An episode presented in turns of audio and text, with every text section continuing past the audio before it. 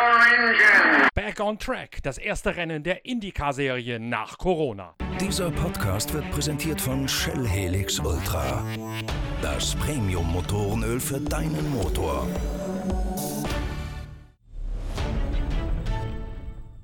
Auf dieses Geräusch haben wir alle sehnsüchtig gewartet.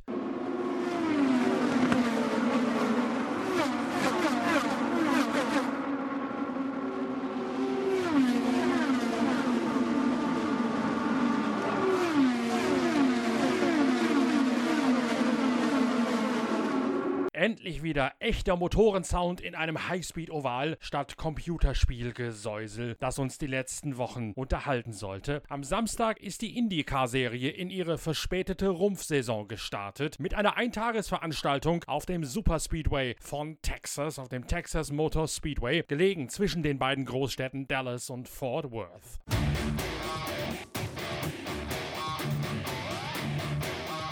Bevor wir mit der Analyse des Indica-Auftakts anfangen, sei schnell noch empfohlen, euch auch mal auf dem YouTube-Kanal der Zeitschrift Pitwalk zu tummeln. Da haben wir eine ganze Menge interessanter Formate online gestellt in den vergangenen Wochen. Talkshows mit Fahrern und Teamchefs aus der Formel 1, beispielsweise mit Günther Steiner, dem Haas Formel 1 Teamchef, beispielsweise mit der GT3-Elite von der Nordschleife, wie etwa Maro Engel oder Christopher Mies und René Rast. Und wir haben seit Samstag einen ganz besonderen Leckerbissen, nämlich einen digitalen Werksrundgang bei Glickenhaus in den Vereinigten Staaten. James Glickenhaus höchst selbst, der Nordschleifenverrückte Exzentriker, nimmt euch mit auf eine geführte Tour durch seine spektakuläre Oldtimer-Sammlung und James Glickenhaus gibt auch ausgiebig Einblick in die Pläne sowohl seines neuen Autos für die 24 Stunden auf der Nordschleife als auch in Sachen Hypercar fürs 24-Stunden-Rennen von Le Mans. All das findet ihr auf dem YouTube-Channel der Zeitschrift Pitwalk. Einfach youtube.com und dann in die Suche Suchmaske Pitwalk eingeben, dann kommt unser YouTube-Channel ganz oben an und diese wirklich erlesene Rundgang, die Führung durch die spektakuläre Oldtimer-Sammlung von James Glickenhaus, die ist der noch aktuelle Film online gegangen erst am gestrigen Samstag.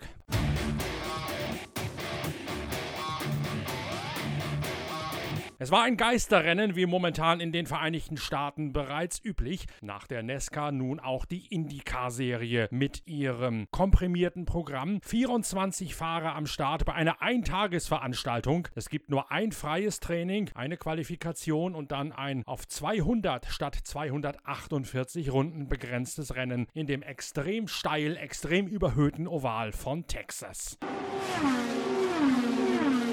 Nicht nur der komprimierte Zeitplan mit wenig Vorbereitung für die Abstimmung der Autos macht dieses verspätete Saisondebüt schwierig. Dazu ist es auch das erste Rennen des sogenannten Aeroscreen, also der Abwandlung des Halo-Sicherheitskopfschutzes für die IndyCar-Serie. Entwickelt worden ist der in Zusammenarbeit mit Red Bull Technology in Milton Keynes in England. Es ist nicht einfach nur eine Verdrahtung wie auf dem Kopf der europäischen Formelrennautos. Es ist eher eine Kanzel wie bei einem Kampfflieger, nur dass es oben eine Ausstiegsluke gibt. Dieser Aeroscreen ist ein ziemliches Trumm, weil er mit Kunststoff verglast ist. Es gibt dazu eine eingebaute Heizung und auch eine Kühllüftung, sowohl für die Scheiben, damit die nicht beschlagen, als auch eine Frischluftzufuhr für den Fahrer selbst. Das heißt, der Schwerpunkt der neuen IndyCar-Generation ist gewichtsmäßig ordentlich nach oben gewandert und das macht die Abstimmungsarbeit für die neuen Boliden ziemlich heikel, ziemlich anspruchsvoll. Genau das war ein Maß maßgebliches Element, das das Geschehen beim Saisonauftakt bestimmt hat. Knapp bemessene Vorbereitungszeit hat dafür gesorgt, dass längst nicht alle Vorab-Favoriten das Setup ihrer Dalara richtig hinbekommen haben. Es gab eigentlich nur einen Rennstall, der die Abstimmung auf den Punkt gebracht hat, nämlich das Aufgebot von Chip Ganassi. In der Qualifikation, da schien das Penske-Team mit Titelverteidiger Joseph Newgarden noch das schnellste Auto zu haben. Das allerdings hat sich über die Renndistanz hinweg nicht bewahrheitet. Joseph Newgarden, der Gegenstand einer großen Titelgeschichte in der aktuellen Ausgabe unserer Zeitschrift Pitwalk ist, hat nach anfänglicher Führungsarbeit keine Chance gegen den Ganassi Express von Felix Rosenquist und von Scott Dixon. Newgarden führt 31 Runden lang, während Scott Dixon in der Anfangsphase noch mit der Abstimmung seines Ganassi-Boliden hadert. Dann geht Dixon erstmals an Joseph Newgarden vorbei, wahrscheinlich auch zum Entsetzen von dessen dänischer Oma, die in unserer Personality Story in der Zeitschrift Pitwalk ebenfalls eine tragende Rolle spielt. Da habt ihr die eigentümliche Familie Newgarden schon sehr gut kennengelernt. Dixon übernimmt die erste Position. Von hinten stürmt Felix Rosenquist heran. Nach einem völlig missratenen Überrundungsmanöver gegen Marco Andretti muss Dixon vom Gas gehen, sodass Rosenquist sogar Anschluss kriegt und für eine gewisse Zeit lang so ausschaut, als könne er seinem Ganassi-Teamkollegen Dixon den Sieg abspenstig machen. Bei einem weiteren missratenen Überrundungsmanöver verliert Rosenquist in der Nachlaufströmung von James Hinchcliffe die Kontrolle über seinen Dallara und dreht sich in die Betonmauer.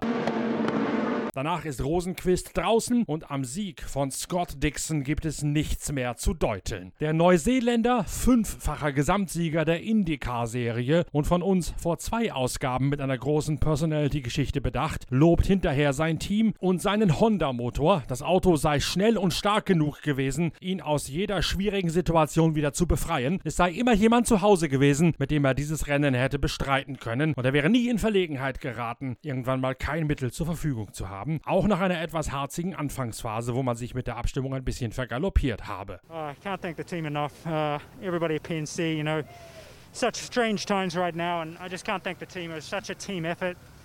We had a couple of, uh, you know, mistakes there at the start, you know, both on my point and, and uh, you know, throughout the race, but we recovered. It was awesome. Honda, it was huge, man. The power out there. I don't know what was with this PNC Bank car. It was just so fast. Any situation we were in, we could just, you know, go for it. So huge thanks to uh, everybody involved and you know bummed that the fans aren't here Uh, wish everybody is here to celebrate. Mit dem Setup völlig vergaloppiert hat sich das Penske-Team. Im Gegensatz zu den Chip Ganassi-Autos sind die Dallara von Captain von Roger Penske nicht imstande, über einen Turn konstant die Reifen heranzunehmen. Je länger die Reifen benutzt werden, desto mehr bauen sie ab, sodass sowohl der anfangs führende Joseph Newgarden als auch unser Pitwalk-Exklusivkolumnist Simon Pagenaud über die Distanz eines Turns keine Chance haben, so schnell zu fahren wie Scott Dixon. Simon Pagenaud, der in der aktuellen Ausgabe der Zeitschrift sehr genau erklärt, wie das Fahren im Oval von Indianapolis funktioniert, wird letztlich Zweiter vor Joseph Newgarden. Doch auch der Franzose sagt, das Rennen sei eine sehr schwierige Ausgangslage für die ganze IndyCar gewesen. Yeah, it was uh you know, tough situation, but we knew coming in, um, you know, obviously the situation is very difficult for uh, for the IndyCar series, you know, putting together the race and making sure that we could put on the show to uh, entertain people. That's really what we do. This is what this business is about. And um, I was very proud to carry the DXC Technology colors here. You know, they're, they're from uh, Texas, so it was just an intense night. We had balance change. You know, some stints we went really loose. Um, one stint we went understeer.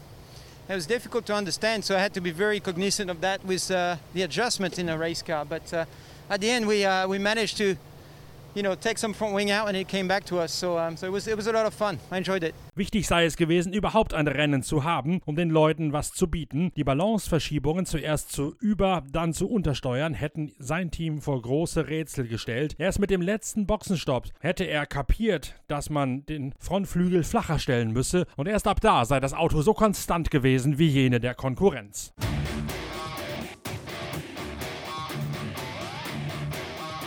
Scott Dixon also der erste Sieger der IndyCar-Serie 2020. Weiter geht's mit der nächsten komprimierten Veranstaltung auf dem Indianapolis Motor Speedway. Allerdings noch nicht mit dem großen Indy 500, sondern mit dem Grand Prix auf der Kombination aus Oval und Formel 1 Rennstrecke im Infield. Alles zum Thema Indy 500 und zum Thema IndyCar aus der Perspektive von Simon Pagenaud und ein Porträt von Meister Joseph Newgarden. Das lest ihr in der aktuellen Ausgabe Heft Nummer 54 der Zeitschrift Pitwalk. Dort ist die IndyCar-Serie unsere große Cover-Story, weil nämlich die US-Formelsport-Serie in den letzten Jahren einen atemberaubenden Verlauf genommen hat und inzwischen fast schon wieder so stark ist wie zu goldenen Zeiten von Rick Mears, Al Unser, Danny Sullivan, Mario Andretti und Consort. Deswegen werden wir uns auch hier in der Zeitschrift Pitwalk wie auch in den Pitcast-Produktionen künftig sehr intensiv der IndyCar-Serie widmen, denn die macht vor, wie man auch in Krisenzeiten Motorsport krisenfest machen kann. Die IndyCar-Serie dient als Vorbild für den gesamten Motorsport auch in Europa. Ein Grund mehr, dort auch in den kommenden Ausgaben genau hinzuschauen. Und weil die Sehnsucht so groß gewesen ist nach echtem Motorsport, hier nochmal wieder ein paar echte Motoren-Sounds direkt aus dem Texas Motor Speedway.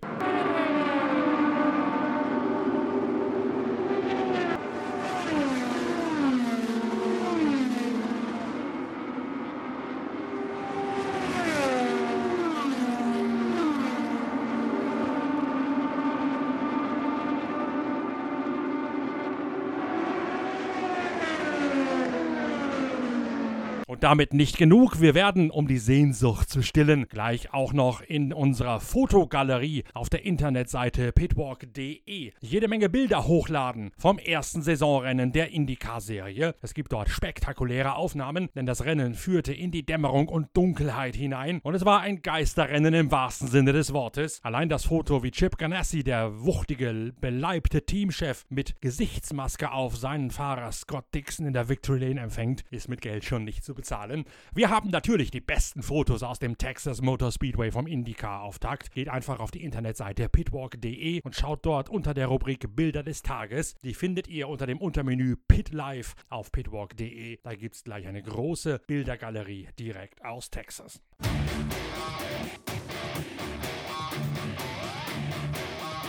Und wo wir gerade bei besonders sehenswerten Inhalten sind, habt ihr schon auf dem YouTube-Channel der Zeitschrift Pitwalk geschaut. Dort gibt es seit Samstagmorgen ein großes Video mit exklusiven Inhalten. Wir waren nämlich digital per Videokonferenz zu Gast bei James Glickenhaus in Sleepy Hollow vor den Toren von New York. James Glickenhaus, der Favoritenschreck beim 24-Stunden-Rennen auf dem Nürburgring, hat uns mitgenommen durch seine stattliche Oldtimer-Sammlung. Er erklärt uns die einzelnen Autos, die er dort zu stehen hat, darunter auch den ersten Ferrari Ferrari aus der Firmenhistorie, der noch existent ist. Und er gibt auch Einblick in die Pläne seines GT3-Killers für die Nordschleife und seines Hypercars für die 24 Stunden von Le Mans 2021. Wer das also noch nicht gesehen hat, sollte schnell noch auf den YouTube-Kanal der Zeitschrift Pitwalk gucken und sich da das Video live und direkt aus der Werkstatt von James Glickenhaus zu Gemüte führen.